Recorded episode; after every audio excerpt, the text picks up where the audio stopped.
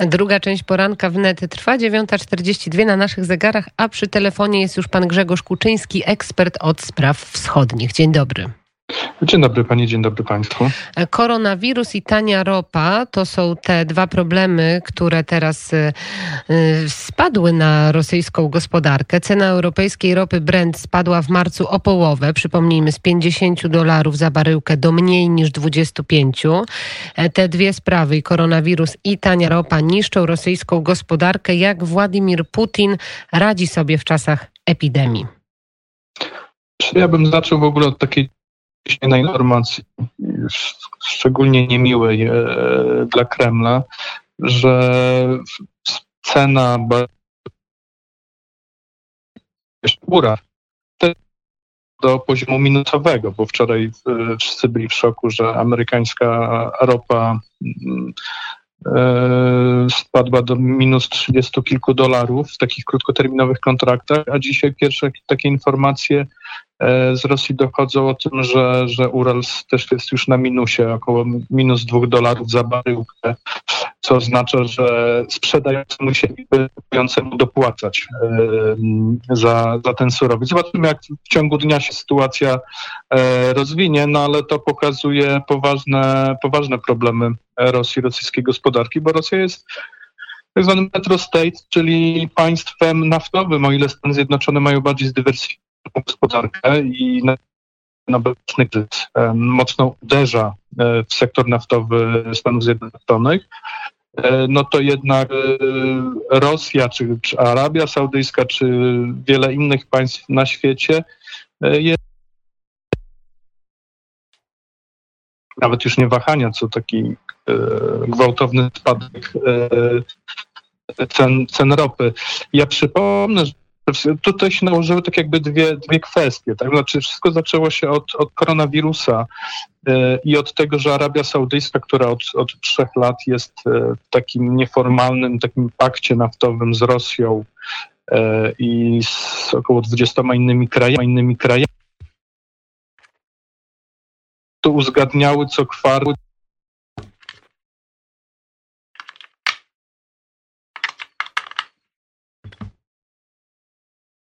No i w marcu dobiegał końca kolejny taki okres porozumienia i wtedy Rosja z Arabią Saudyjską się o to pokłóciły. Saudyjczycy chcieli obniżać jeszcze bardziej wydobycie ze względu na, na pandemię koronawirusa, natomiast Rosjanie się na to nie zgodzili. Doszło do zerwania paktu. Dlaczego ty mówię? Ponieważ y, w ciągu teraz kwietnia gwałtownie, zwłaszcza Arabia Saudyjska, ale Rosja też zwiększyły wydobycie ropy. Tej ropy, tego surowca trafiło dużo, dużo więcej na globalny rynek, a w połączeniu z sytuacją wywołaną e, pandemią koronawirusa, czyli generalnie gwałtownym spadkiem popytu na ropę, okazało się, że tego czarnego złota, tego surowca jest dużo za dużo na światowym rynku. To oczywiście wpływa na, na te rekordowe um, obniżki cen ropy na świecie i na to, że, że wręcz E, sprzedający ropę muszą czasami dopłacać kupującemu. Dlaczego muszą to robić? Bo nie ma gdzie tej ropy trzymać, nie ma powierzchni magazynowych, trzeba się jej pozbywać. I nie wydaje mi się, żeby zawarte niedawno nowe porozumienie między Rosją, Arabią Saudyjską, e, porozumienie obejmujące w ramach OPEC+, tak zwanej formuły OPEC+, 23 kraje, e, przewidujące obcięcie wydobycia ropy w maju i w czerwcu o łącznie 10 e, milionów baryłek ropy dziennie, to nie będzie miało dużego wpływu jednak na, na te ceny, ponieważ e, spadek, spadek e, zapotrzebowania na ropę wynosi trzy razy więcej. Więc nawet jeśli do tego dojdzie spadek wydobycia ropy w Stanach Zjednoczonych, Kanadzie, w Norwegii, w innych krajach, to i tak tej ropy będzie wciąż za dużo na rynkach, a to oznacza jej niskie ceny, a to z kolei oznacza to, że petrodolary w tym momencie właściwie nie wpływają do rosyjskiego budżetu i to jest poważny problem dla państwa rosyjskiego, ale to jest taki bieżący problem finansowy, e, który można te, ten problem, tę lukę łatać w ten sposób, że w ciągu ostatnich kilku lat Rosjanie jednak odłożyli e, dużo pieniędzy z dzięki tym wyższym cenom ropy w poprzednich latach, więc mogą tutaj łatać tę lukę budżetową.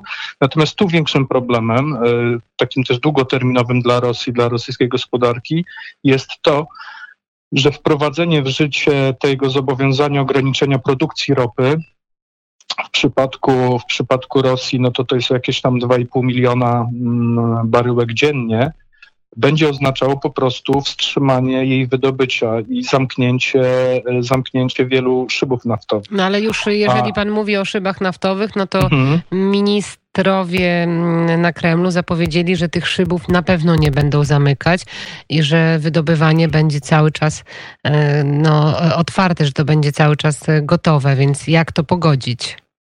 No nie da się tego pogodzić. E, mm, to, to, to akurat jakiś dyżurny optymizm e, ministrów kremlowskich. Faktem jest, że jeszcze do, do początku maja jest e, parę dni, ale tutaj Rosjanie mają poważny technologiczny problem, bo oni nawet już tej ropy nie mają za bardzo gdzie magazynować. Czyli tutaj mają ten sam problem, co chociażby w coraz większym stopniu Amerykanie czy Saudyjczycy.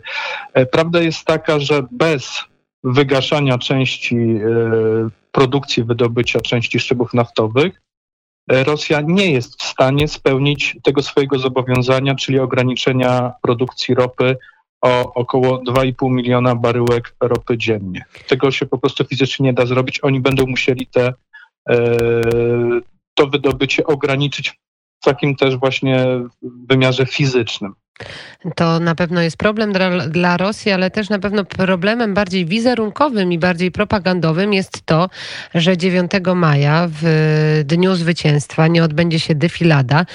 Ta parada z okazji Dnia Zwycięstwa nie będzie miała miejsca. No i teraz Rosjanie chyba mają problem, bo tam kilkunastu tysięcy żołnierzy brało udział w, w próbach do tego Dnia Zwycięstwa i teraz mają być poddani kwarantannie. Jak Putin przyjął to i w ogóle jak no jak społeczeństwo przyjęło to, że ta, tego, tego w tym w maju no nie będzie tej defilady?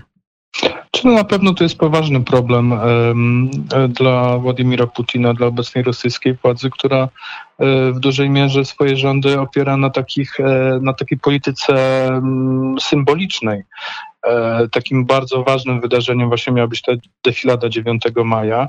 E, no, musi być ona jednak przesunięta na wrzesień i to jest, e, to pokazuje tak naprawdę kwestia właśnie tej defilady i tego, że dopiero teraz zapadła decyzja jednak o przesunięciu tego wydarzenia, pokazuje, że, że rosyjskie władze nie mają, przynajmniej w pierwszej fazie pandemii, nie miały jakiegoś określonego jasnego planu walki e, z koronawirusem.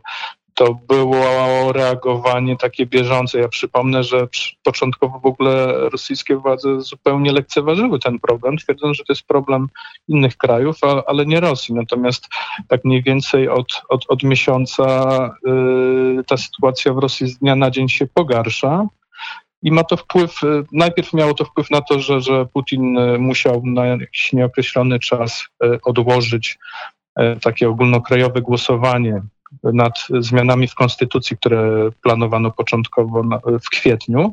No a teraz musi odłożyć też defiladę.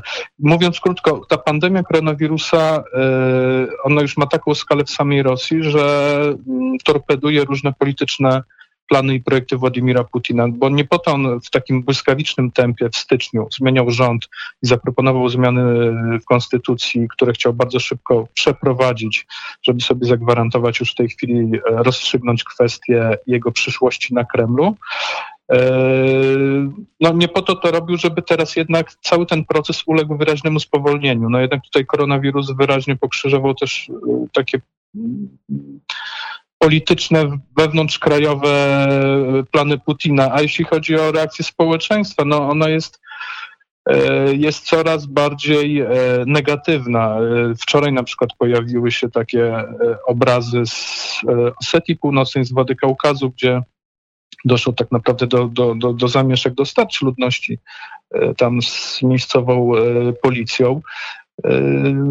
Więc, więc te ograniczenia, te ograniczenia związane z koronawirusem, e, one z każdym e, dniem, z każdym tygodniem będą dla, dla władzy na Kremlu coraz większym obciążeniem, coraz większym balastem. Bo już nawet nie wspominam o, o, o kosztach gospodarczych tego, bo tutaj też wymyślono dość specyficzny sposób izolowania społeczeństwa, to znaczy no, ogłoszono tak naprawdę dni wolne od pracy.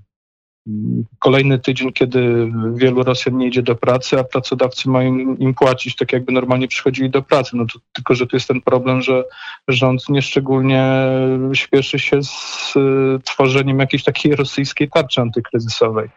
Więc y, w połączeniu oczywiście tutaj z tym spadkiem cen ropy E, no to trzeba powiedzieć, że, że już od dawna, od bardzo dawna, moim zdaniem, Władimir Putin nie miał tak dużych problemów na swoim krajowym podwórku.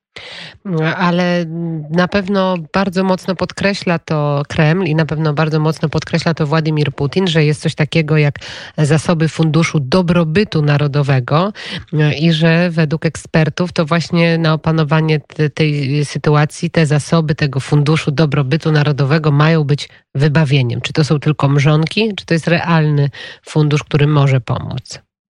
Znaczy ten fundusz na pewno by, e, by pomagał, bo w tym celu też e, został stworzony w dużej mierze, e, by pomagał, jeśli mowa o tej powiedzmy tej naftowej części obecnego kryzysu w mhm, Rosji. Tak.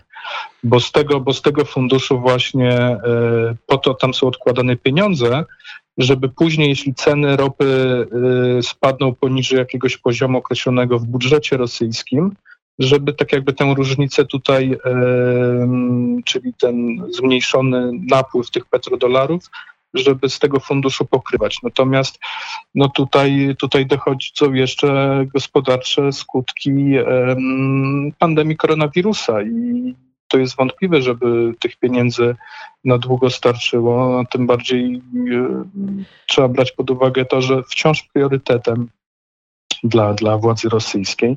Nie jest chociażby służba zdrowia, ale wciąż priorytetem są siły zbrojne, przede wszystkim generalnie struktury siłowe, aparat represji I, w samym kraju. I już zmierzając ku końcowi, ambasador USA w Rosji John Sullivan nie został wpuszczony wczoraj na posiedzenie sądu w procesie amerykańskiego obywatela. Chodzi tutaj o pana e, Willana, który jest oskarżony o szpiegostwo. Czy to jest e, ważny proces, czy to może mieć jakiś wpływ na relacje amerykańsko-rosyjskie, czy raczej nie? Znaczy, ta sprawa ciągnie się już od, od bardzo dawna. Myślę, że to będzie taki, taki pokazowy proces w wykonaniu Rosjan, który potwierdza to, że mimo, że te obecne kłopoty gospodarcze, ten kryzys, e, one wcale nie popchną obecnej władzy na Kremlu i Władimira Putina w kierunku jakiegoś porozumienia e, i liberalizacji polityki w różnych aspektach, ale może być wręcz przeciwnie. Na te obecne kłopoty Kreml może zareagować wręcz e, zaostrzeniem polityki, swojej polityki, to w różnych aspektach, zarówno w aspekcie wewnętrznym, mówię tutaj o jakichś represjach e, wobec, wobec opozycji, wobec e, niezadowolonych z obecnej władzy Rosjan, jak też w aspekcie zewnętrznym, czyli tutaj mówimy o jakichś agresywnych, prowokacyjnych działaniach wobec chociażby NATO czy Stanów Zjednoczonych. Zresztą jeśli chodzi o aktywność sił zbrojnych rosyjskich, to, to, to, to, to się potwierdza. Tutaj ta pandemia do tej pory nie miała żadnego wpływu ograniczającego na, na działania rosyjskiego wojska. Bardzo dziękuję. Grzegorz Kuczyński był gościem poranka wnet, ekspert od spraw wschodnich. Dziękuję bardzo za rozmowę. Dziękuję bardzo.